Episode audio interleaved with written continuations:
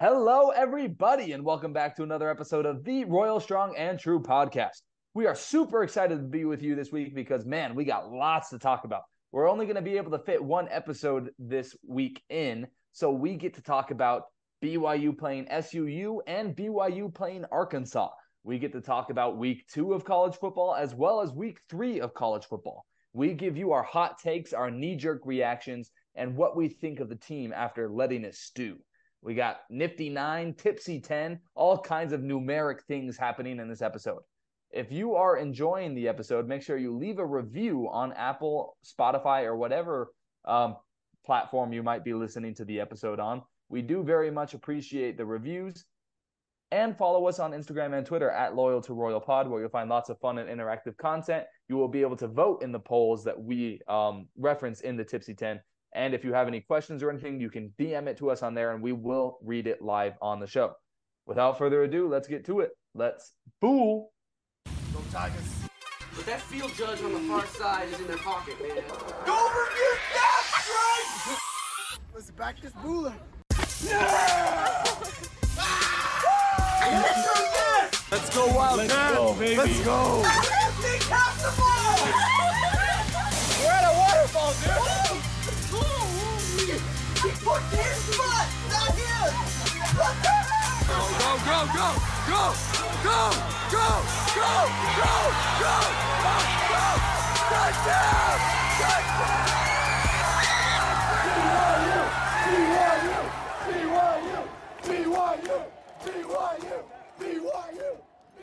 Welcome back, everybody.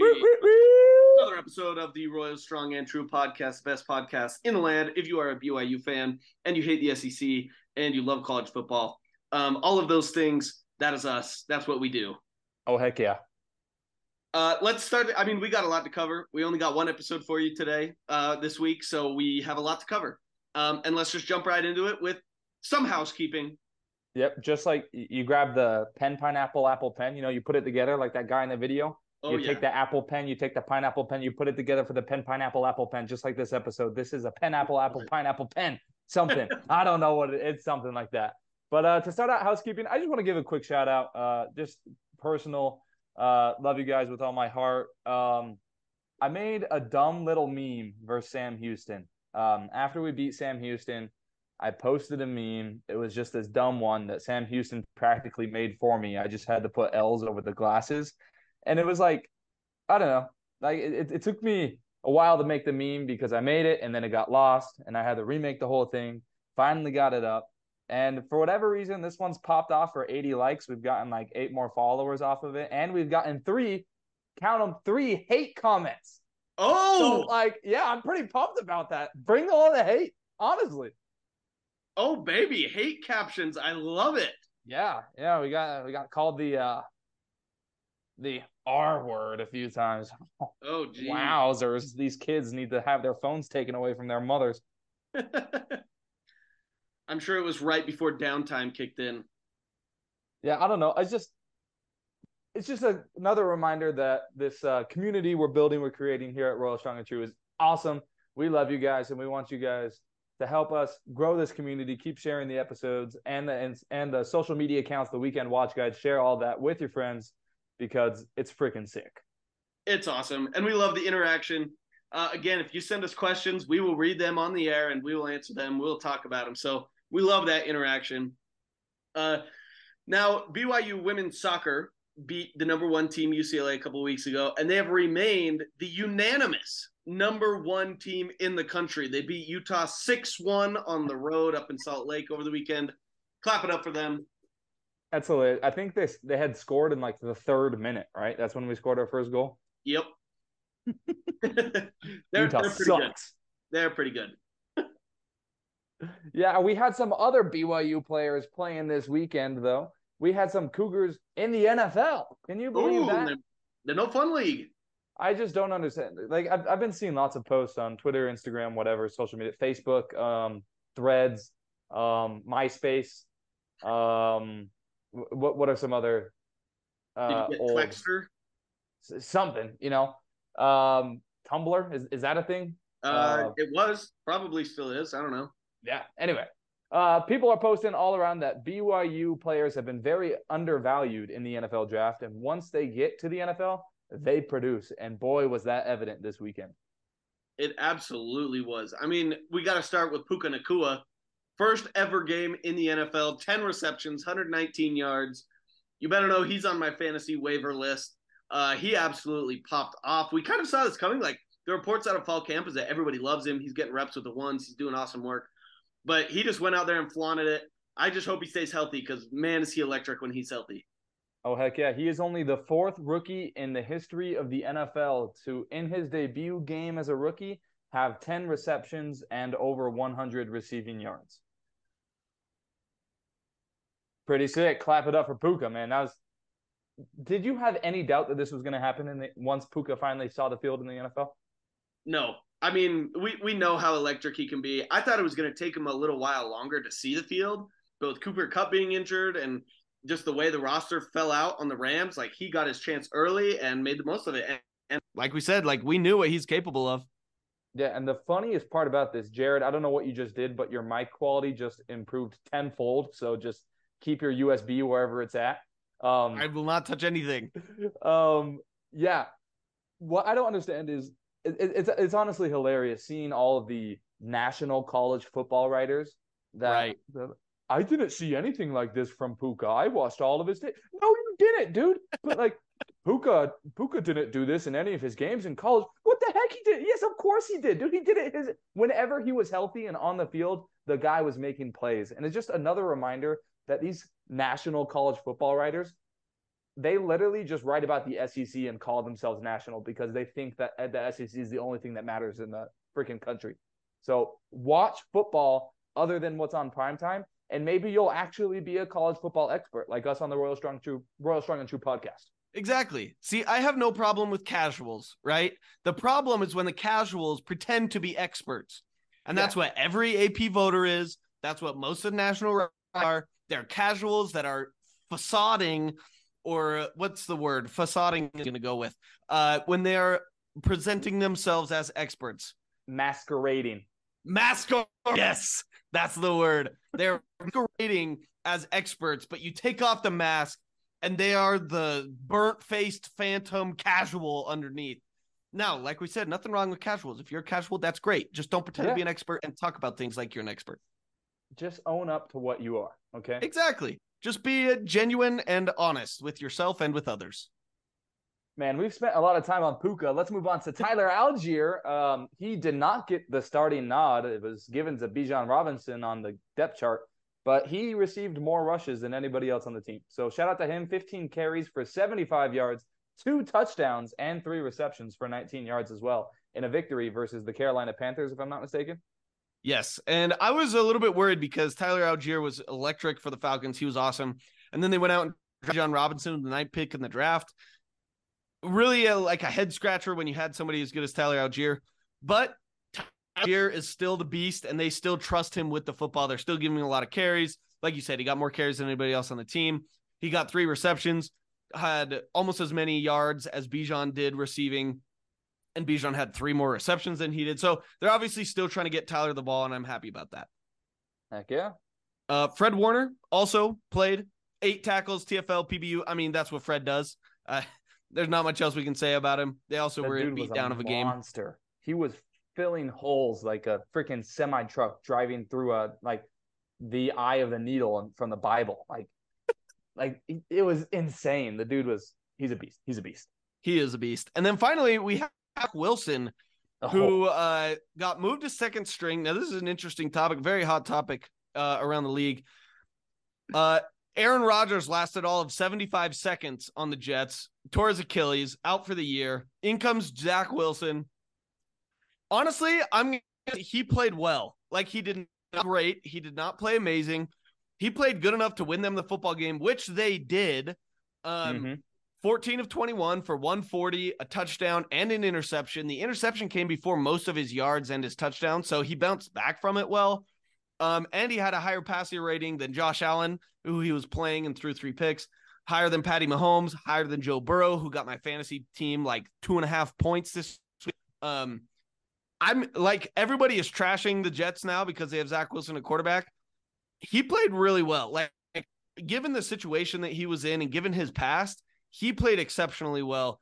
Uh, given what like he used to do in these kinds of situations in the past.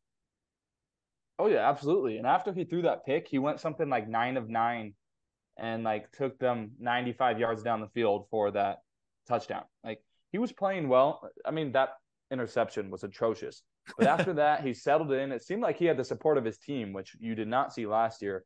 People Oh, yeah. were picking him up, and he was picking up other people. Garrett Wilson said after the game that Zach was acting like a leader. He brought everyone together and rallied them to win that football game. So I mean, kudos to Zach for that, man. And you know, what a crazy way to win on that punt return in overtime. Absolute terrible beat for my wife who had Garrett Wilson and was down by two in her in her fantasy. Like literally, Garrett Wilson just needed to catch that game-winning touchdown or something, and it would have been good. But um, horrible beat for her, but great beat for Zach Wilson and the Jets. People forget when Zach Wilson was starting last year and before Breece Hall and everyone else got hurt, they were like five and one Mm-hmm. they didn't fall off the face of the map until everyone got hurt. So I don't know. This is just another testament as well that it's not all the quarterback's fault when you're pressured every single drop back.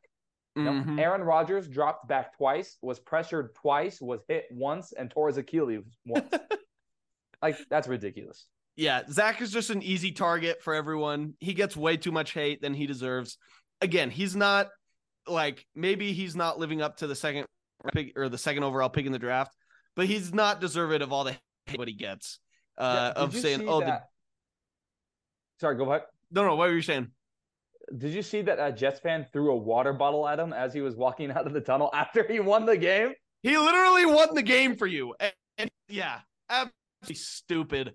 Um, poor Zach, dude. poor Zach. New York, Um, New York, baby, New Jersey. New, New York, New York. Uh, things about that game quickly before we move on. Way too much talk about the No Fun League. But the reason we call it the No Fun League is because the rules analyst came on after this incredible punt return touchdown that was electric. And he starts making up some BS about some diving player that swung his leg. Absolutely like a trash call. And he's like saying this win needs an asterisk on it because they missed a penalty. It's like, bro, this is why we call you the No Fun League because you look for every and any opportunity to suck the fun out of everything, to suck out of this exciting game and this amazing atmosphere. You are the problem, my man. Uh, and then everybody talking about Zach Wilson. I I just thought uh, it was very reminiscent. It was like we were watching a college football game at the end there, and then Yep. in come the NFL guys, and they just make it about themselves, make it not not fun anymore. And uh, that's I mean that's why we call it the No Fun League. Yep. I mean, they said the same thing about the Lions when they beat the Chiefs. They said this game will have a giant asterisk next to it in the victory column because Travis Kelce was on the sideline. Like, dude, Yep. why why are you putting asterisks on everything? The only two victories in the history of anything that deserve an asterisk are the Astros championship where they were banging on the trash cans the entire time Yep. and LeBron's bubble championship. Those are the only two things that deserve asterisks. After that, everything is fair game, and this was fair game. Absolutely. Uh, and finally, last thing, Garrett Wilson's touchdown catch. Maybe one of the best touchdown catches I've seen in a long time. Holy crap. Insane, man. The Ohio State University doesn't produce good quarterback talent in the NFL. See Justin Fields. But man, their wide receivers are insane. They are so good. And the Ohio State wide receiver coach that's now the OC even like tweeted out, he's like, attaboy at Garrett Wilson. Like, that's why we practice that in the indie period. And so, like, Mhm.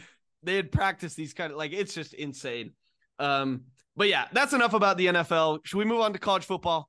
Let's do it, man. We got a BYU game to talk about. We can't be we can't be I mean, we've been talking about BYU players, so it's not completely atrocious, but let's talk about BYU players that are currently on the BYU roster because they played a game versus Southern Utah University. Uh, they did, and it was an interesting game. Uh, nonetheless, first off, I mean, we won 41 to 16. We scored more than 14 points, but we also allowed multiple touchdowns. Shout out Um, to Justin for correctly predicting 41 points. That that is true. Very impressive.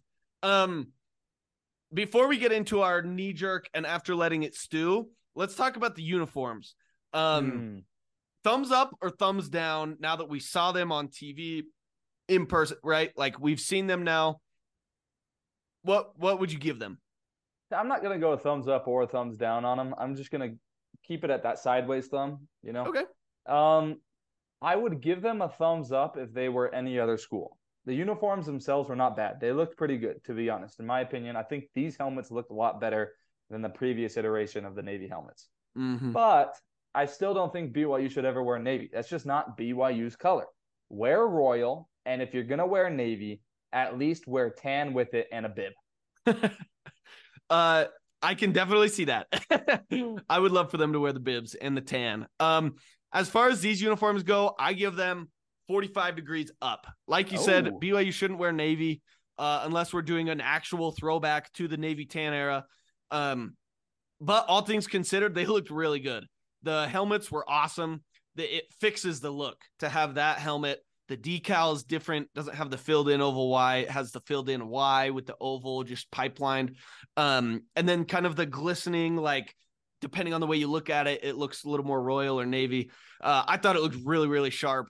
And I'm okay with bringing those out once a year for like a, a kind of alternate uniform, get the recruits, take pictures in them, right? Um, but again, it, it's not BYU's color. Like if you turn that game on, you're not thinking it's BYU unless you watch like the Gary Crowton era and the early Bronco Mendenhall era. So I I don't know. Solid 45 degrees up for me. Now, before we get into the game, I have to put my hand up, um, confess to my ecclesiastical brethren in front of me that I have committed a sin. I did not watch the BYU football game live, even though I have season tickets. Um, wasn't able to go. I'm sorry. I'm sorry, but I had a football game of my own. Perhaps you guys remember the UTFL, which has now been renamed to the UFL Oh, because the the person that bought the league found out that UTFL was associated with was with some unpaid back taxes and all that. Didn't want to be associated with it. Had to change the name, so on and so forth. Um, um, don't don't don't don't pay attention to any of that. Um, my team won though. We won 12-6. I had a touchdown catch in the game, so uh, and a fumble recovery. let's go. Uh, I must admit as well, though, that when I was recovering the fumble, I had a almost free lane to the end zone, but one of the guys cut me off, and I got eaten up by the turf monster. Anyway, oh, besides the point, I did watch the game after the fact, so I do have some speaking um, moral ground on this game, but I just wanted to get out of it, get out in front of it, and apologize to everyone in front of me for not attending the game live. uh, that's all right. We're gonna give you your free pass. It's strike one, but it's okay. It's okay. We we live and we learn. Forgiveness is real. The atonement, all that. Um, I, I'll I'll start All off that. with the knee jerk. um, knee jerk reaction. Biggest one is Slovis is incredible. They actually let him throw down the field this game, and he looked absolutely incredible. That throw to Isaac Rex over the middle, where Isaac Rex like ran out of gas after 50 yards and was absolutely sputtering along trying to get to the next line on the field. Very funny. But that throw was probably the best throw I've seen in LaVell Edwards Stadium in years. That was it was layered, it was underneath the safety, it was above two linebackers, just right in the only spot that Isaac Rex could get to it and no one else could. Uh, Slovis very impressed me a lot. Um, his one pick was a missed assignment. Running back missed a blitzing linebacker, and he got popped as he threw the ball, so it wasn't even his fault.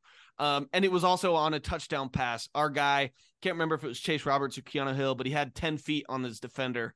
Uh, I mean, Slovis was throwing it to him, so it would have been a touchdown uh, if our blocking had been good. Which leads me into my second point. Uh, the O is better, but the run game is pathetic. We need to abandon the outside zone. It is not working. Our guys don't get it. Obviously, we're getting no push on the offensive line. Our running backs aren't made for it. Deion Smith is still learning kind of the cutback lanes. LJ Martin is getting it really well.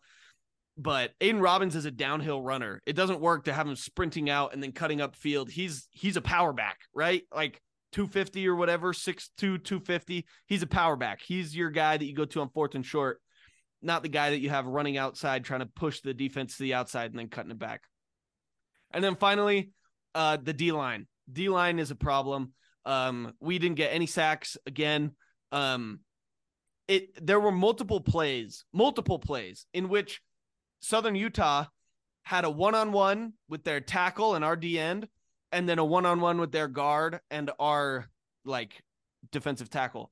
Um, there were multiple plays like that where we had two one on ones and we didn't win a single one on one battle. SUU quarterback had all the time in the world. Obviously, he wasn't very good. He was a little skittish in the pocket, but against a good quarterback, like there's no there's no way in Power 5 football you're playing an FCS team and you can't win a one-on-one uh, in the trenches. Like that's ridiculous. So, if that doesn't improve, then we are doomed and there's no chance we can win 6 games. Oh yeah. No, I got to completely agree with that. Um my knee jerk reaction to this game. Um, love to see that our offense is capable, in fact, of scoring points. Um, wow. That's notable uh, improvement there.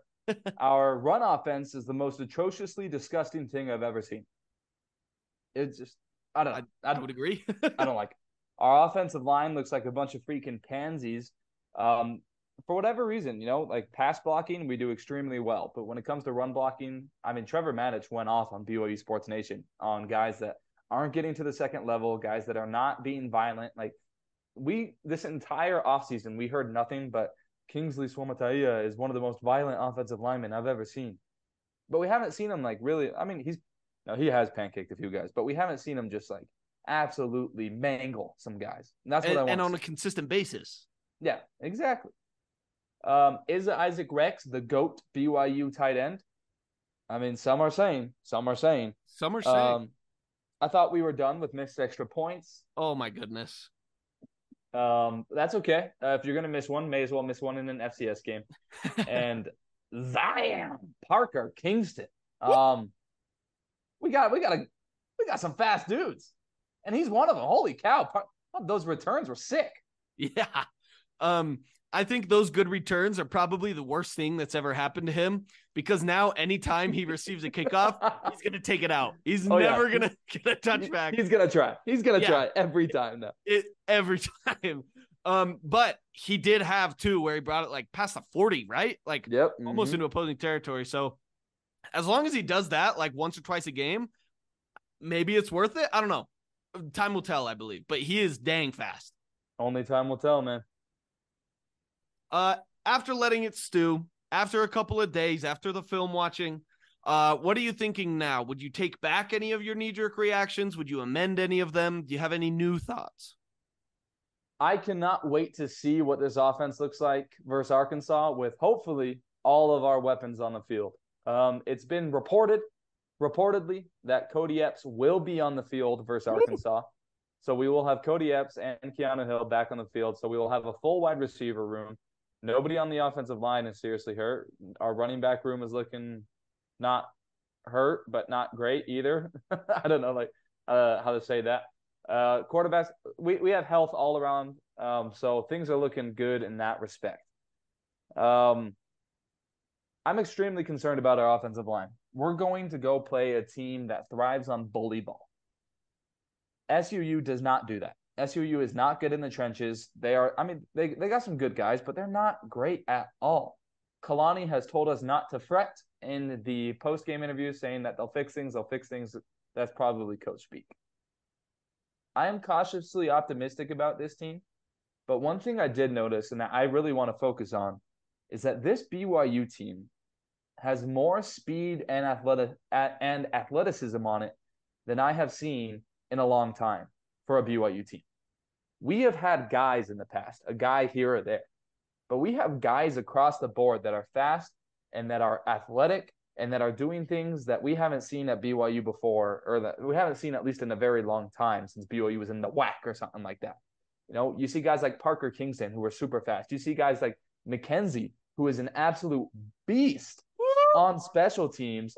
Who let lest you forget he's got a twin brother that's coming back from a mission here in about it. What he'll be here for the 2024 season, I think. So don't forget about that either. We'll have two McKenzies on the team that are incredibly fast. Love to see that, and that's something I hope we continue to see going into the Big 12. Guys that are faster, guys that are more athletic, guys that are bigger, guys that are stronger. I 100% agree. I think this is the best roster we've had in under Kalani's ter- tenure. Maybe maybe that 2016 team with Taysom and Jamaal, that one was pretty good as well. Um, but definitely better than the 2020 team, 2021 team. Like, like you said, we used to have guys, we have dudes now. Like we yeah. have certified dudes. Um, the whole Kalani thing that you were talking about in the press conference, uh, it's kind of frustrating to listen to Kalani talk and the coaches talk at press conferences because the most they'll say about anything is, yeah, we just need to see more effort from our guys. And they'll talk about effort and then they'll talk about like getting, you know, just playing the next down or whatever, right? Mhm. I was listening to Sam Pittman, and we'll get into this a little bit later, but he breaks everything down. The reporters come in, and the reporters actually know what they're talking about, so that's also a step up. Yeah. Um, but Sam Pittman like absolutely broke down everything. He he started talking about run scheme and how different linemen's very like their assignments varied based on the play design. And uh, then I watch Kalani's, and he's just like, "Yeah, don't worry about the O line. We'll figure it out. I trust our guys." It's like what? yeah, that I don't answer know. placates BYU sports writers. Like it does. Yeah. Like you said, like uh, like uh, the majority of the guys that write for BYU or that write about BYU do not go super in depth, right? They kind of surface level because that's what a lot of BYU fans consume is that surface level media. True. stuff. I'm sure True. they probably could get into the nitty gritty if they wanted to, but that's just not in demand, right? But for sickos like us, it is. Okay. So I don't know. It, it's cool that the, their reporters ask those questions, or at least have asked those questions in the past to the point now where Sam Pittman just expects it and answers it. Mhm. It it is very cool. And we get into that a little bit later. I just want to bring that up. Um, but kind of on that line, like I don't care what you do, Kalani, but you got to fix the run game, bro. Like Mhm. that is one thing that I knee jerk after letting it stew. No matter what, we got to fix the run game, and then the defense still got to get pressure on the quarterback. Those are my two biggest things: run game, getting pressure on the quarterback. Um, I mean, I like you said, I'm cautiously optimistic, especially for this next game. We'll kind of get into it. Um, and let's actually let's just get into it because we're right here uh talking about BYU. Let's move ahead. Let's talk about Arkansas. One Um, more thing before we move on, Jared. Yes, yes, yes, yes. I did want to make one comment to one of your uh, overreaction, or I guess knee jerk reaction, Yes. about the D line sucking. Mm. Jay Hill addressed that in his interview today when people asked him about us not getting sacks. He basically said, "Yeah, but we are we are providing some sort of pressure, and our defense is playing well. I would rather have the turnovers that we're creating than sacks." I could see that. Uh, we got to get turnovers then. Um, like you, you we got to get one or the other. I I do like that, and I, and and I feel like maybe he's kind of alluding to the fact that you know this is all we could do in one year. You know, like it, I hope that we have better D linemen in the future, and I hope that's kind of what he's meaning. But whether it's Yeah. sacks or turnovers, I just want one of them, right? Regardless, and we are getting, I mean- we are getting turnovers. So uh, as long as we can keep that up, I guess it's okay. Yeah, I mean, two interceptions the first game and an interception and a fumble recovery in the second game. We are forcing turnovers. Hopefully that trend continues. Yeah, and special teams actually looks really good. Like you said, Parker Kingston, electric returner, Harrison Taggart on special teams blocked a punt. Um, Marcus McKenzie recovered a muffed punt. Um, Marcus McKenzie is insane on special teams, but I mean that's enough about special teams. We're already sicko enough on this podcast. Um, let's get into the Arkansas game. I think this is one that we all had like penciled in, maybe in Sharpie, that it was going to be an L in the preseason, right? I mean, if you're a hater, yeah. Um, if you're a blue goggled BYU apologist like us here on the podcast, maybe not. um, here's a fun fact for you. This is the first ever game BYU football will play in the state of Arkansas. Nice. It was relatively fun, I guess. Yeah. Traveling the country. Shout out BYU. Cool, cool. Uh, I do like that we're playing a big team in the non-con. We're not Yeah. going SEC style, right? I mean, we are playing an SEC game, so that kind of defeats that uh, little shade I was going to throw. But anyway, um, moving on. Let's get into Arkansas. What kind of a team is Arkansas? Because we saw them last year. They had Rocket Sanders, they had KJ Jefferson, they had an amazing defense or an amazingly bad defense. Mhm. Um, but their offense was really, really good, and they had a great O line, played a lot of bully ball. KJ Jefferson is incredible. How are they different this year? What kind of a team are they this year? I mean, they are not entirely different this year. They do play a lot of bully ball still. I mean, that's just what they do. Um, this is a run first, ground and pound team. They are going to be a little different just because Raheim Rocket Sanders is out, but uh, with an injury just for this week. Uh, Praise the heavens. I don't know. It's a minor knee injury. Uh, we we minor knee injuries, we will praise the heavens for. We'd never wish a permanent injury on anybody, but uh, yeah, minor thing that'll just keep you out a week. Sam Pittman said it was turf toe, so even better. Turf toe. Oh my goodness. But yeah, as we were saying, Arkansas, this is a run first kind of offense. They have attempted 44 passes in two games, which you know isn't that isn't a lot. They've rushed 81 times in two games, almost twice the amount of time that they have spent passing the ball. They have run the ball. So yeah, this is a ground and pound team, just like last year. Uh, yeah, and the defense is very strong this year. They were, like we said, they were really bad last year. Um, that was kind of their Achilles heel. I mean, they gave up 35 to BYU last year. Um, but this is a team that now the defense is playing really well. Granted, they haven't really played any. I mean, they beat Kent State last week. Uh, Kent State has what many sports writers consider the worst roster in FBS. Yep. Um, and they only beat them 28 to 6. Uh it, it was interesting. They did beat Western Carolina 56 to 13. I mean, I don't know how many times Western Carolina scores 13 points on FBS teams, but uh we got 16 points scored on us by an FCS team, so I can't say that we're doing exactly amazing in that department. Um, but yeah, this is a team that looks a lot like BYU, honestly. Defense is playing better than the offense right now, for sure. Um, like you said, they are a run first team. That is their identity. That's what they want to get to. But they're breaking in a new offensive coordinator, and the offensive coordinator is still like adjusting to the things that this squad does well, the things that they're struggling with. And one of those things is the run game. They haven't been as as dominant in the run game as they have been in the past. Uh, Sam Pittman talked about it in his press conference yesterday that BYU reminds him of like his own team because they we can't figure out the run game. Neither can they. They tried to in the second half. Sam Pittman even said he's like in the second half. I told ILC like, look, we're gonna win the game no matter what. So let's just try every single run game run play in the book and try and figure out what's gonna work for us. Obviously, not having Rocket Sanders is a huge minus. Um, but there there's not this isn't going to be a, uh, an offensive juggernaut like it was last year. There there are some questions and some places that the BYU defense might be able to hang with them uh, in several respects, especially the run game if we can put a stop to it. Oh heck yeah, and I love that Sam Pittman. That, that I love that that was the strategy. I mean, can you tell that he was an offensive line coach before he became a head coach? Because that dude just wants to figure out the run game. To kind of put what Jared was saying into perspective, Arkansas this year only scored 28 points on Kent State. A week before that, UCF dropped twice as many points, 56 on Kent State. Woo!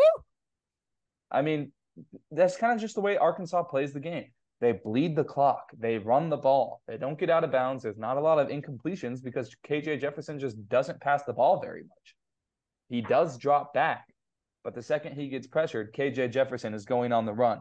And BYU fans remember very well what happens when KJ Jefferson goes on the run and you do not tackle soundly. So that is something that BYU has got to take care of. They have to contain KJ Jefferson the entire game, and they can't let him bounce off a bunch of tackles just like last year. Yep. With and go for it. I, well, I was just gonna say, and just like last year, he's either gonna run on you or he's just gonna extend the play eight seconds, and no one can guard for eight seconds, especially in man coverage, which we're gonna be playing a lot of. There's there's no chance we're gonna be able to cover the receivers for that long. So we need to contain him. We need to either bring him down or keep him in the pocket, force him to beat us with his arm because he doesn't have the greatest arm. Like his biggest strength is that he's hard to bring down and he can run. If we can contain him, make him beat us with his arm, I think we have a chance, especially with such good secondary. Oh yeah, absolutely. Yeah, I mean, yeah, he played better. Slade played better. True. Um, true. yeah, KJ Jefferson, he's not very good at these short to intermediate passes. He just will run around for eight seconds and yeet the ball down the field. Like that's all he knows how to do. Granted, he does have some wide receivers that have come down with those passes. The most consistently targeted of those wide receivers is Andrew Armstrong. He's a 6'4, 201, Mm. uh, pretty tall, pretty lengthy wide receiver who has three of KJ Jefferson's four uh, passing touchdowns. He has received three of the four this year. He doesn't have the most yards, but he does have the most targets by far, and he has the most touchdowns. So that's one thing we're going to have to look out for Andrew Armstrong in this game. As well as AJ Green, who will be filling in for Raheim Rocket Sanders. Who he's going to be shouldering the majority of the carries, but man, he is just as good as Rocket Sanders. Yeah, I think it's going to come down to our D line. Like, like you said, I mean, the secondary is going to be something to watch, especially in the red zone. Like you were saying, Andrew Armstrong, the red zone target. I'm I'm excited to see what we do against that because we don't have any super big DBs. Like I guess Mory Bamba is kind of big, but he, you know, is second string, so I'm kind of interested there. Um, and then the D line. I mean, you just can't give KJ Jefferson time to run around, find open receivers in the red zone. You can't let them open up giant holes in the run game. They're going to run a lot of pin and pull, uh, run action, try and get to the outside, and then come back and do a fake outside inside run. So we need to lock down on the defensive line, and that's something that I haven't really seen uh, from the D line yet. Is an absolute lockdown, and I think that's what we're going to need to do if we want to win this football game. Do you think that Jay Hill will be trying to create pressure in more creative ways versus Arkansas? In other words, I guess, do you think that he's been hiding some things versus Sam Houston and SUU that he'll be able to pull out versus the Razorbacks? Uh, I would hope so. We've seen a lot, like we've seen a lot of multiple looks, different number of down linemen, blitzes from basically everywhere on the field. I would hope that he's hiding some sort of pressure. Um, uh, some sort of like pressure package to kind of contain or spy the quarterback. Um, but I do expect him to be very aggressive. I expect Jay Hill to throw a, just a bajillion looks at them, especially with their offensive line struggling with communication. There's going to be a lot of pre-snap movement on the defensive line. I would assume for BYU. Uh, you're going to have Tuli and Ben Bywater all over the field, and I would expect to see some corner blitzes. Um, KJ Jefferson, we don't really know how long his process, how fast he can process because he doesn't need to. I I think they're going to try and make him, you know, pressure. It, they're going to try and pressure him into making quick decisions, and hopefully we can come up with some interceptions. Uh, maybe you know, look like we're going to blitz after coming all day and then drop back into that drop eight and get a pick or something. Um, I I think if BYU wins, it's going to be because the defense uh can slow down their offense because I our offense, the run game, I mean, it needs to improve if we want to win. But I think our defense is going to be the determining factor. Can we stop KJ Jefferson from just picking us apart, extending plays, getting yards on the ground and through the air when he extends the plays, rolls out, and bounces off tacklers? Oh yeah, that's great analysis, Jared. But um, where do you think Arkansas has the advantage in this game? You mentioned some things, KJ Jefferson. You mentioned an an offensive line that's normally good, but but that is struggling now. What are some other advantages that Arkansas has over BYU in this game? I would say the biggest one, apart from KJ Jefferson, just because he's a you know he's a game changer. He he's an elite athlete. I, they're, we're playing at Arkansas now. I know like the guys on our team have played in some pretty hostile environments. Like you know we played at Notre Dame, but it was like or we played in Vegas against Notre Dame is probably 50-50 there. Um, like I, we we've played in decent environments, but this is there's literally nothing else except Walmart in Arkansas. Like these fans are rabid. The Woo mm-hmm. Pig Sooie thing, like, uh, and and then you talk about our mm-hmm. transfers too. Uh, Kedon Slovis, he knows what uh big time environments are like, right? He's played all over. But Keelan Marion, um, Darius Lassiter, Aidan Robbins, like these are guys that have played G5 football and really excelled, but they haven't played in big environments like this. So I'm really interested to see how they hold up. You know, Ethan Slade, Crew Wakley, like our backup DBs, uh, Kamden Garrett, the Weber State guys, Eddie Heckard.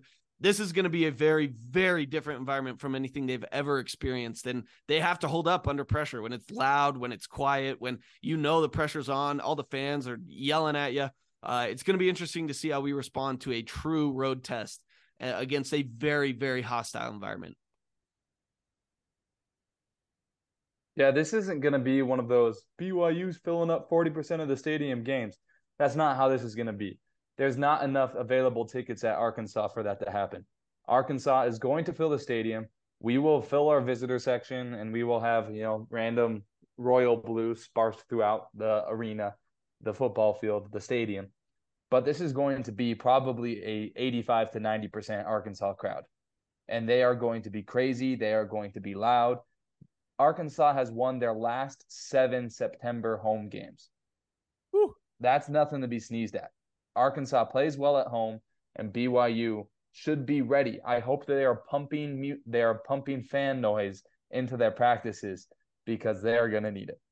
Yeah, and uh, I would like to know where they record the fan noise because if at football games, I get it, but like if they need a couple people to just come yell like cuss words at the players, you know, you just yell into a mic. Uh, we can do that. Uh, reach out to us, uh, hit us up on the socials. Uh, we'll Yeah. definitely come in and and just hurl insults at BYU players all day long if you need us to. That would be I I would love that personally. Um, if BYU wins this game, Justin, Oh yeah, for sure. i- if BYU wins this game, why? Like, if if BYU wins, it will be because dot dot dot. What happens? What does BYU need to do to win the game? It will be, it will be because they forced KJ Jefferson to pass the ball.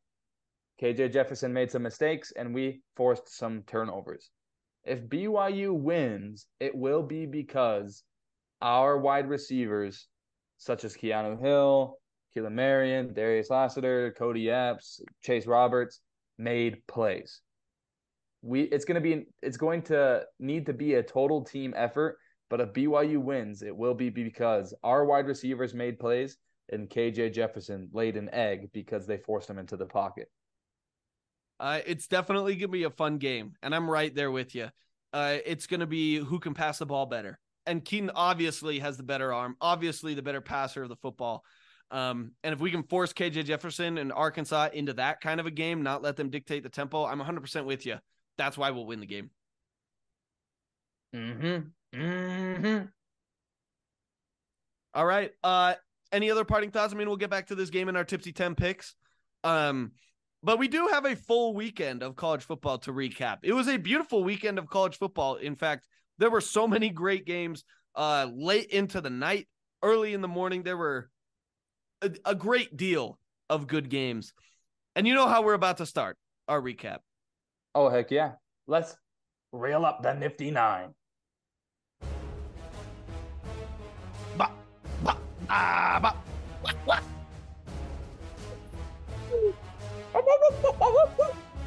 We begin in Lawrence, Kansas, where the Fighting Illini of Illinois uh, took on Lance Layers, got the Helipold, and the Rock Chalk Blackhawks. The booth was rocking more than Moose's loose tooth as the Black Cat Birds flew out to an early 28 7 lead. Brett Bowling Ball Bulimia tried to get his pin actions going, but Jalen Jack Daniels and company would not be made turkeys, holding on to a Cougar fan scaring 34 to 23 victory. Whoa, that is insane, Boom. We now take a trip down to the company named Way, Waco for short, where some disgusting red team from somewhere in the state we're recording went to play the Bears. Cam Stock was not rising due to injury, and the backup quarterback struggled more than the headless horseman at the Top Hat store. Baylor wasn't much better, however, as their offense looked grimy at best the whole game. The Peels, the whatever they're called, the y- y- uh, you, I can't even say it. Pull out a lucky victory, 20 to 13. Gosh dang it, boom. Next up, we had Toussaint Chapelle Hill, where everybody thought the Tarski Helios were gonna womp the Appalachian Hiltoneers. But just like the good old senile Corso would say, not so fast. Application State's pathetic offense mustered it up just Not so fast, penalties to force NCAA ruined overtime. As Drake, maybe not a Heisman contender, drag tried to drag his forces to victory. After scampering in for a dudley and getting schmangled on the subsequent two point conversion attempt in double overtime, Smack browned his pants because Tatum ran all over him in 2013's defense, came up clutch once again, sealing the 40 to 34 victory for Dan's least favorite basketball school. Wow. Hey, man. Man, pull. Pull. Hey, man, pull my finger. pull, man. Pullman. the Skansen Badgass took a road trip to the state of Washington, where the Cougars were fighting two battles on Saturday one on the field and one in the courtroom versus the Pack-X. Ooh, Luke was fickle with his touchdowns, only scoring three. That was not enough, and the Washington State Cougars took home two victories, both on the field, 31 to 22, and in the courtroom with a freaking restraining order against everyone in the Pac 12 except for Oregon State. We love to see it, boom. Uh, we next travel to Miami Town for this year's edition of the Overspending and Underperforming Bowl. Bimbo Fisker and the Texas 8 and 4 Agriculture will sell you on the final score up and down your 35 year old overalls, but don't let them get you into an $85 million deal because the real you is back, baby. Ooh. TV, not B, D, Huh. is no longer. And he threw for 374 yards and five tutties. That was a spelling mistake. I definitely missed something there. Uh, in what should have been a 63 to 17 booty walloping. But the Hurricane Ibises were too focused on trash talking and headhunting to really put the game to bed. Even so, Mario Crystal Ball and his Luigi's emerged victorious 48 to 33. Next up, we set our aims for Ames, Iowa. That is, where the Ferentz family was hoping to beat up on their ugly cousin, the Cyclones. Brian Ferentz is on pace to be fired after winning the football game. Yup, you heard that right. He only scored 20 points, less than his contractually obligated amount. But Iowa State was even worse with 13. Iowa proves to be the more superior farming colony, 20 to 13. Good to know. Good to know. Well, partner, let's saddle on up and take a ride to the Old Town Road in Lubbock, Texas, where the Oregon Schmucks took on the tortilla throwing Red Raiders. The Second Amendment was going strong until the fourth quarter, where the rare and the liberals of the Pacific Northwest shocked the whole village with some guns of their own. Bo Knockpicks led his Mallards down the field Oh? for a oh. go-ahead field goal, and then Tyler shucked his own corn and threw a game-stealing pick six. That was also very important to some of our friends out in the desert. What a game! The Duckies win 38 to Oh? 30. Lest we forget, let us take a trip to the home of the beautiful Idaho Potato Bowl. Ooh. Unlike Zach Wilson, neither UCF nor Boise City had a perfect game on the Smurf turf. The game was closer than two siblings from Alabama, going back and forth and back and forth like a pendulum of being bad. Boise tried to summon the powers of the state, but fell short once again after it realized that Boise is indeed a city, not a state. UCF wins it on a walk-off field goal, 18 to 16. Now, we're going to try something here, but it's over Zoom, so bear with us. One, oh, Whoa, whoa. two, three. Beautiful, Beautiful day. day. Alabama, Alabama lost. Dun, dun. Now they will They not not make the make playoff. the playoff. Hopefully, Their their QB QB stinks, and so does their team. and so does their team. Beautiful Dun, day. Beautiful for all fans. For all college football fans. That's awesome. um, yeah, that was quite oh the weekend. gosh, I can't even wait to hear how that sounded on the playback. um, quick thoughts. Uh, I is think Col- I might be like oh, a full very good. second and a half behind you. Yeah, I know. It's it's uh Is Colorado good? yes. Yes. Is Colorado good? Um, I do think they're good. I do not think they're great, however. I don't think this is a playoff team like some of the pundits are saying, the talking heads. But I think that's probably a nine and three football team. Okay, okay. Uh, is Texas back? Hmm. Um, they just won at Bama.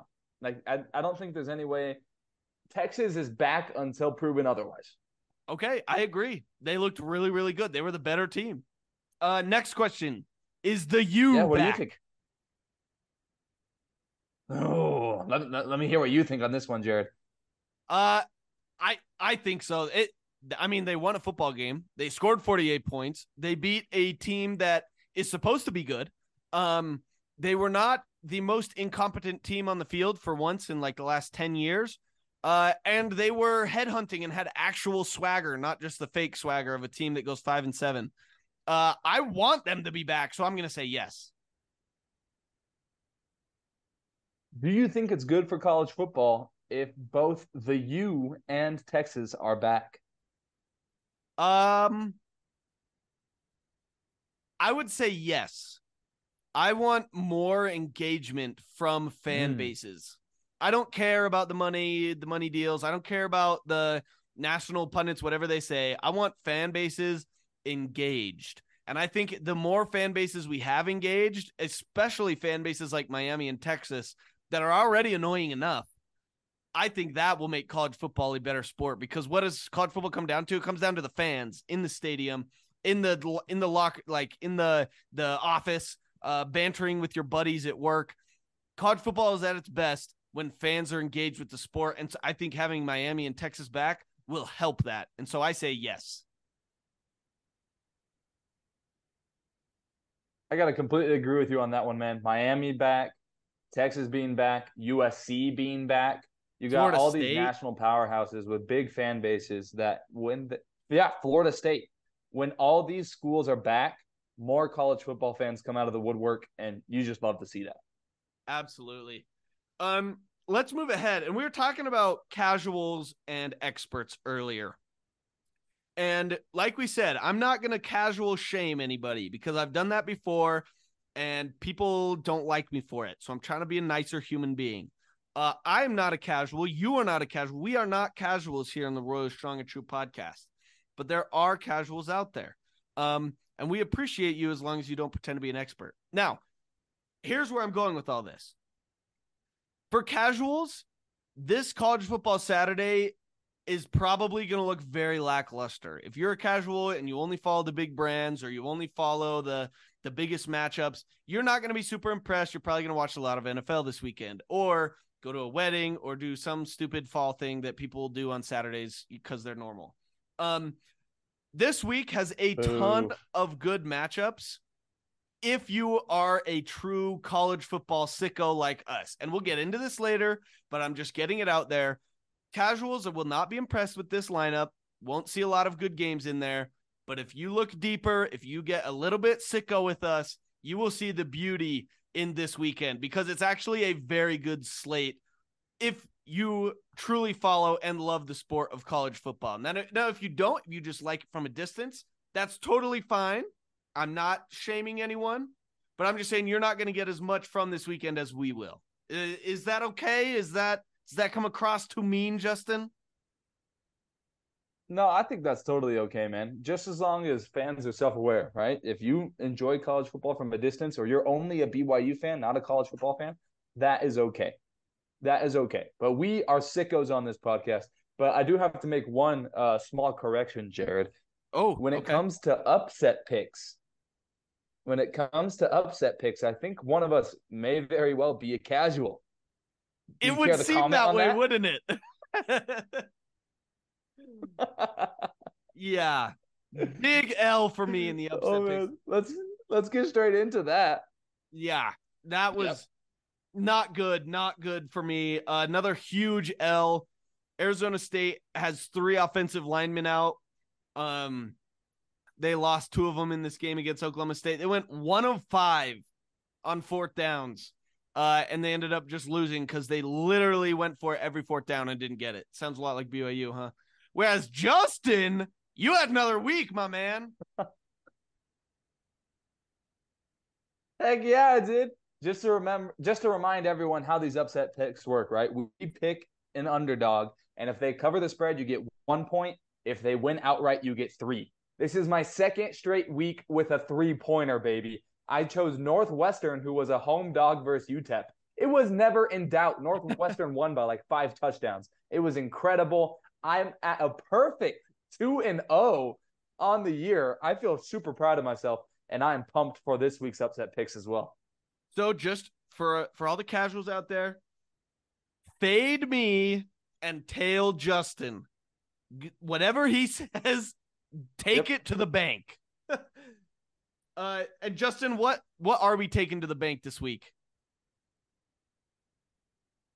This week, I am taking to the bank Utah State, who is on the road in Fort Collins, Colorado versus Air Force.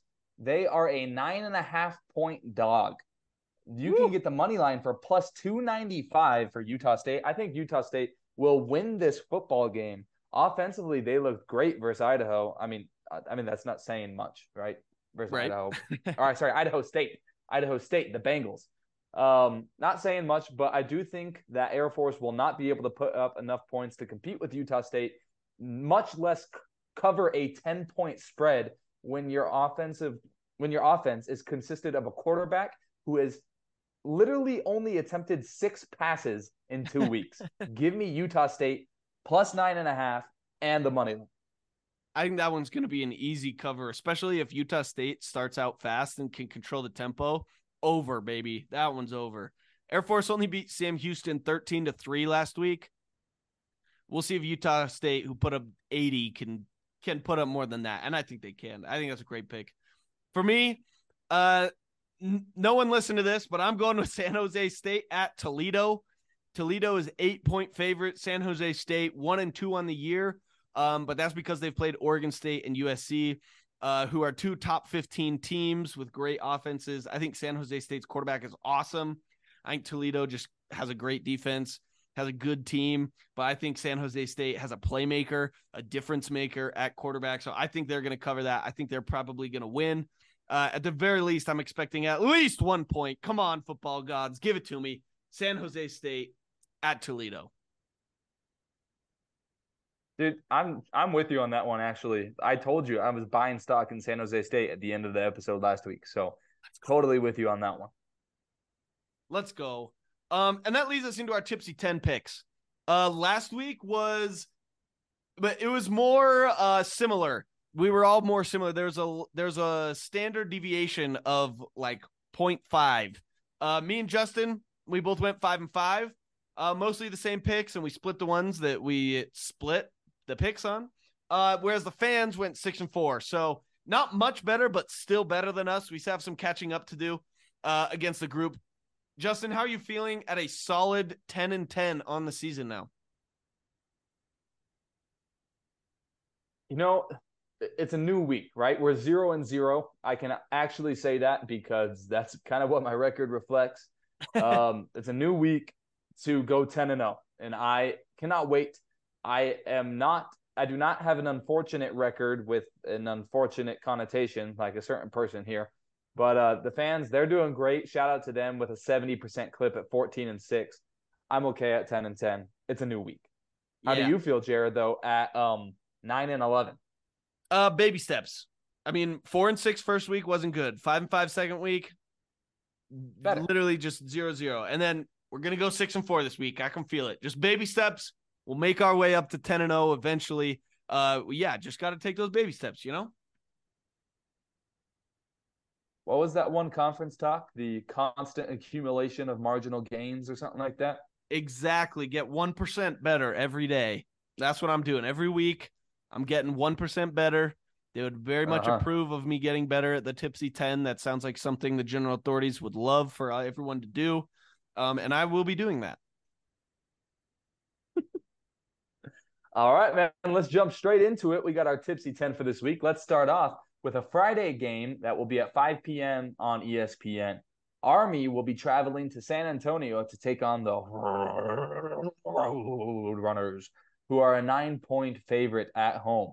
52% of the fans have chosen the Runners to win this game. Jared, who do you got? This is a really interesting game. I'm very excited for this one. Um, the fan split is very close, which I really wasn't expecting. But Army does have their new offense. They have been throwing passing touchdowns. Um, they have been throwing for first downs on not just third and 13s. Uh, they've been looking interesting. I'm gonna go with UTSA. I think they're gonna win. But if you had to choose me to force, uh, if, if you had to, if you had to force me to choose against the spread, I think I'm going to take Army. But since these are just straight up, I'm going to be taking the Road Runners. People forget, man. I mean, recency bias is crazy. Sure, yeah, Army put up 57 points versus Delaware State, but they also lost by four to the University of Louisiana Monroe. Yeah. The University of Louisiana Monroe. Like, if they if Kent State doesn't have the worst roster in America, UL Monroe does every single year. This is going to be an easy pick for me, UTSA. Uh, next up, we go to 1:30 on ESPN uh, on Saturday, and we got the Minnesota Golden Gophies going to number 20 North Carolina. North Carolina's I love their non-schedule non-conference scheduling philosophy. You get Minnesota, App State, South Carolina. Like that's that is what every college football uh, program should aspire to do in the non-conference. Imagine how good the sport would be if they did that. Um, UNC home favorite, seven and a half, pretty close, honestly. Um, but the fans, 85% have backed UNC. Uh, so where are you going with this one, Justin? You going Drake Maye and the Tar Heels or the Greek Rifle and Minnesota? I think this is a North Carolina bounce back game. Once you play App State, App State's always a weird game. You can't necessarily guarantee a win, but they did pull it out in overtime, and I think they bounce back this week. UNC over Minnesota. Yeah, uh, I'm with you. I'm going UNC here. Uh, I didn't watch the Minnesota Nebraska game. I have no idea who Minnesota played last week. Uh, but the one thing that my brother told me from the Minnesota Nebraska game is that Minnesota's quarterback is a liability. UNC's is not. Give me the Tar Heels and the defense that have been surprisingly really good this year. Who did Minnesota play last week? That's, you got me super curious now. Actually, um, they played Eastern Michigan, beat them twenty-five to six. See, that's moving on a, to the third game in our score. tipsy ten.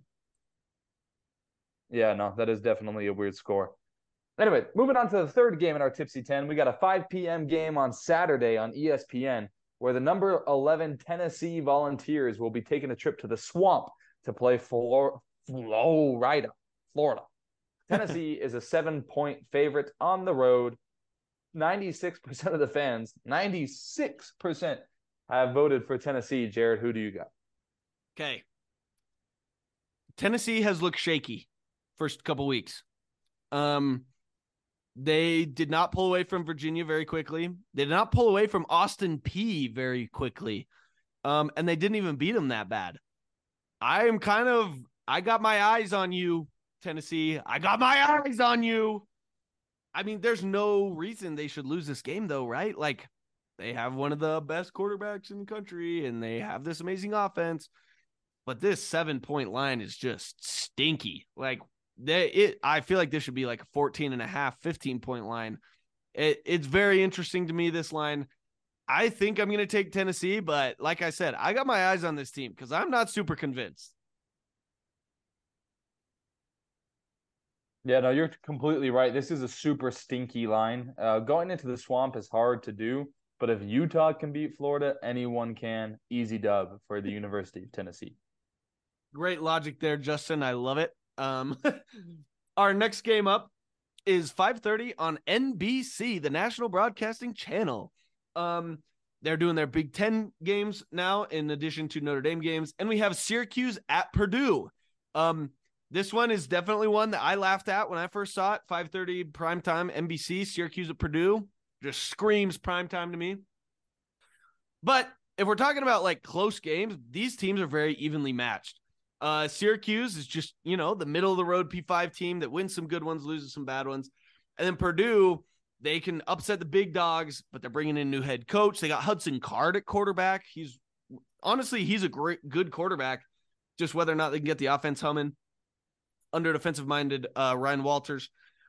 I'm interested to see this one. It's projected to be a 2.5 point victory for Syracuse. The fans are on the other side, 56% going with Purdue. I don't know, Justin, what are you what are you thinking here? I think this one's going to be a good game. Not for the casuals, but for good college football fans that like to see entertaining and close uh matchups. Yeah, Syracuse is one of the only teams in the nation, I think one of six maybe, that is averaging 50 points a game. Their offense is going crazy. You, you, just can't stop them. I don't think Purdue will be able to. Purdue has struggled this year, notably losing to Fregno Staple at home. Give me Mhm. Syracuse in this game. See, I want to go with Syracuse here. Um, I want to, but I we got to make up ground on the fans somehow, right? And so I'm feeling the pull to go to Syracuse. They have that great offense, but Purdue, I just feel like has a shot in this game. I think they're going to come out and surprise some people. But I need to make points up. I need to make points up. It's principle pick. You got to fade the fans in order to catch up with them. So I'm going with Syracuse as well. I would not be surprised if Purdue wins this one, though. I think it's going to be close. I think Purdue has a real shot, but got to go with the Qs. Heck yeah, man. Dude, yeah, principle. Principle always. Next up, we got a very interesting kind of sicko game for you. This will be at 5 p.m. on CBS Sports Network on Saturday, when the Vanderbilt Commodores travel to Sin City to take on the UNLV Rebels. Vanderbilt is favored by four points on the road. 54% of the fans have chosen Vanderbilt to win this game. Jared, where do you fall? This is another principle pick for me, but not the principle you're thinking of. Usually we go G5 over P5, and we always pick against the SEC. However, I've been doing very poor in my picks. Uh, I guess not very poor, but I have not been doing as well as I would have hoped. So I'm going to go with my other principle, which is fade what you want to happen. So give me Vanderbilt. I will be rooting for UNLV, but that's why I'm choosing Vanderbilt. Boo. I know, boring. Yeah, I don't think UNLV is that great this year. I do think Vanderbilt is better this year. They are improved. I'm going with Vandy on this one. Well, it's another clean sweep, so congratulations, UNLV. Um, next up, we have a game uh, in a time slot that was very favorable to one of these teams last week, and by what I mean by that is it's 8:30 on FS1, the late night game. Arizona State is again hosting a tough opponent. Um, Fregno Staple comes to town, and guess what? Fregno Staple is a three-point road favorite over a P5 team. 62% of the fans are still backing Arizona State. I, I this is a principle pick, man. I'm throwing away a pick here. I'm going with the Sun Devils. Uh, I I got to. Um, I, they have a great quarterback. I love Jaden Rashada. He is a freshman for sure, but he's good. I their offensive line sucks. Uh, their defense held Oklahoma State to zero rushing yards in the first half. Uh, they were playing very, very well. If they just don't go one of five on fourth downs, they win that game easy. Um, so I'm going with the Sun Devils. More of a principle pick than anything. I can't, I can't pick against them. I can't. Um, Fregno Staple, congratulations. You're probably going to win this game by 50. Yeah, no, Fregno Staple is going to win this game by 50. I'm going with Fregno Staple on this one. This is the easiest pick of the slate for me. Fregno Staple is going to win this game by at least 10 points. uh, we really need to get some more diversity in our picks, Justin. That's the only one so far. I mean, hey, I mean, yeah, I guess so. We've differed from the fans on a couple of things. But That's anyway, true. let's move on to a very controversial game where Saturday at 10 a.m. on ESPNU, the Iowa State Cyclones will be taking on the Ohio Bobcats in Ohio. Iowa State is favored on the road as a three point favorite. 70% of our fans have chosen Iowa State to win this football game. Jared, where do you fall? dude, give me Ohio, dude. Give me Kurtis Rourke is back. He's healthy. Hopefully, um, I'm going with Ohio. This this just screams like MACtion to me. You know, you have Iowa State who has a bunch of degenerate gamblers on their team. Well, not on the team anymore. Um, I I I like Ohio in this game. I really do. They're playing at home. It's 10 a.m. So you know all the fans are going to be drunk from last night. Like I don't I don't know. I'm going with Ohio in this one. I got to make up some ground on the fans. Uh, and I think this is one where Ohio could win the game. They have a superior quarterback. Defense is aight. Uh, Iowa State literally can't name a single player on their team. So give me Ohio. Yeah, man, th- this is another super easy one for me. Got to agree with you. Ohio's to win this football game. Iowa State is a dumpster fire. I say this every every single week. Matt Campbell should have gotten off the train when it started to pick up speed, because now there's no getting off that train. You're getting fired at Iowa State, buddy, and then nobody's hiring you ever again. So yeah, give me the Ohio Bobcats in this one. Uh, great analysis there. I, the the imagery was so vivid in my mind. I absolutely love it. Um, next up, we have a game Saturday 5 p.m. on guess what? The No Fun League network. Uh, yes, you heard that correctly. Uh, some random Sunbelt games are just on fun on the No Fun League network just for no reason. This is one of them. Um, JMU at Troy. Troy is won the Sun Belt, won the G5 like lottery, I guess. I don't know. They won, they were the best G5 team last year.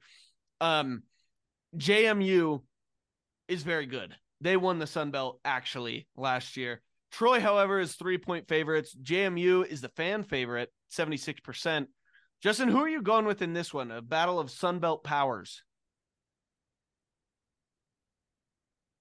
I really like Troy in this one, to be honest. I'm going to go with Troy just because JMU played with their food a little bit too much for my likings versus Virginia. Let them hang in close for a little bit.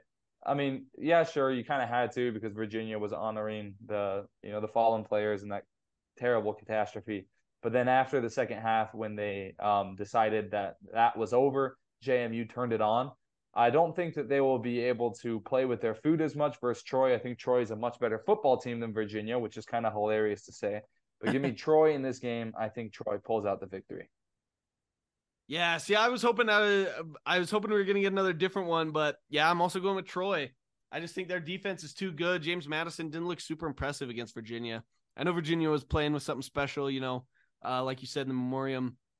But yeah, I just think Troy's too much. Uh, JMU hasn't impressed me. They they just haven't looked that good this year. Maybe they will. Um, you know, and the fans will gain another uh, game on us. Uh, but we'll see. I'm I'm also going with Troy and Gunnar Watson. All right, man. Next up, we got the Backyard Brawl, which will be on prime time, 5:30 p.m. on ABC on Saturday. You get Pitt, who's traveling to West Virginia to play in that Backyard Brawl. Pitt is a one-point road favorite. We got lots of road favorites in this slate. We do. 72% of the fans have chosen West Virginia to win this game. Jared, who do you got? This is a tough one for me because Pitt does not look as good as I thought they would. I thought they were going to be one of the best teams in the ACC, uh, and they lost to Cincy. I mean, Cincy's looked better than they were supposed to, but Pitt, man, come on, dude.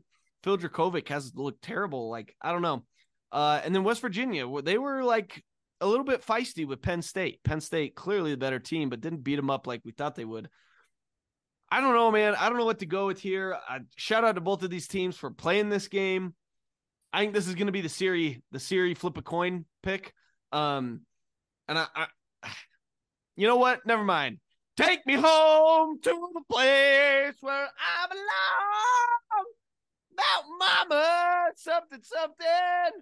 Yeah, West Virginia. That was beautiful singing, Jared. That was actually incredibly executed. You should be a voice coach. Um, I'm going to differ with you on this one. I'm going with Pitt. I'm going to break up the clean sweep. Oh, I think. Pitt is a much better team than they showed versus Cincinnati. Cincinnati's a solid team, man. They've recruited well for a long time. And now with for whatever reason, Satterfield at head coach, um, they actually looked competent. West Virginia, I haven't seen anything from them to prove that they will be competitive in this game yet. So I'm taking Pitt on this one. Uh, regardless, I'm very excited to watch this game. This game last year was insane. The fans turn out for this one. This is a fan favorite. Should be played every single year. Absolutely amazing. But we must move on to the game of the weekend, 5:30 prime time, baby, on E ESPN2 against the Arkansas Razorbacks and Woo Pig Sooie. I mean, we all know we're going to go with BYU here. Um, Arkansas is favored by eight, though. Justin, what is your score prediction for this game? My score prediction for this game is that BYU we will win this game. Um let's go with 24 to 20. I Oh, think 24 baby. to 20 that will be my score prediction. I think BYU wins it in a close one in Arkansas 24 to 20. My score prediction is 24 21. So, uh, again, very, very much difference between us. Uh, yeah, I think it's going to be lower scoring than people think. I think BYU is going to surprise some people. I think we are going to play better than people think. I think Arkansas is not as good as a lot of people think.